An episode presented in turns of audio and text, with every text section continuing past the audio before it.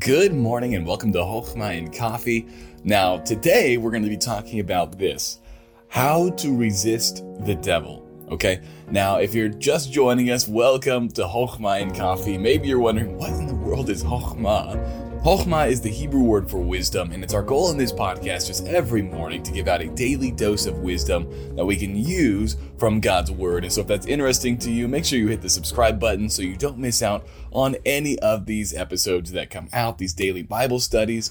Also, if you've enjoyed these, it would be a great help if you would just leave an honest review on the Apple Podcast or wherever you listen.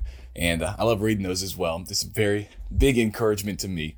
Well, I hope that you guys are having a great morning so far, but let's dive into our scripture for today. We're in James chapter number 4, and I want to read James 4, verse number 7, and it says this Submit yourselves therefore to God, resist the devil, and he will flee from you. And we read that and we think, okay, so that's great. I love, I love that we can get the devil to flee but it's the resisting part that gets hard, right? I don't know if you've ever been tempted and you think, well, the weird thing about temptation is I want to do it and I don't want to do it. There's like two halves of me one part of me that wants to do what God wants me to do, and one part of me that doesn't want to do what God wants me to do.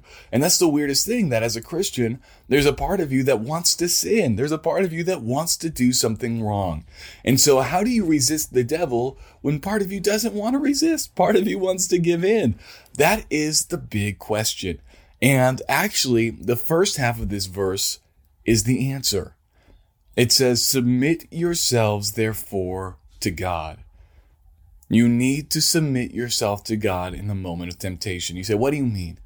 Submission has nothing to do with feelings, it has nothing to do with cravings, it has everything to do with will and obedience. And so when you come to submission, what you're doing is you are saying, God, I'm going to do what you want me to do.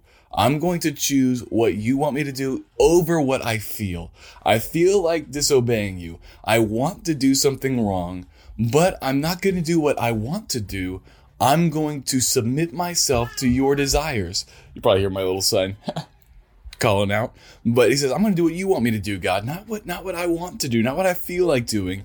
And when you submit yourself to God despite how you feel, you are resisting the devil, and I promise you, friend, that temptation will end and the devil will flee, but you must submit to God. Submit, submit, submit.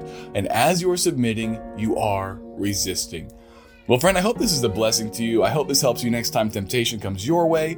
And I hope you have a great and wonderful day today. And I'll talk to you tomorrow.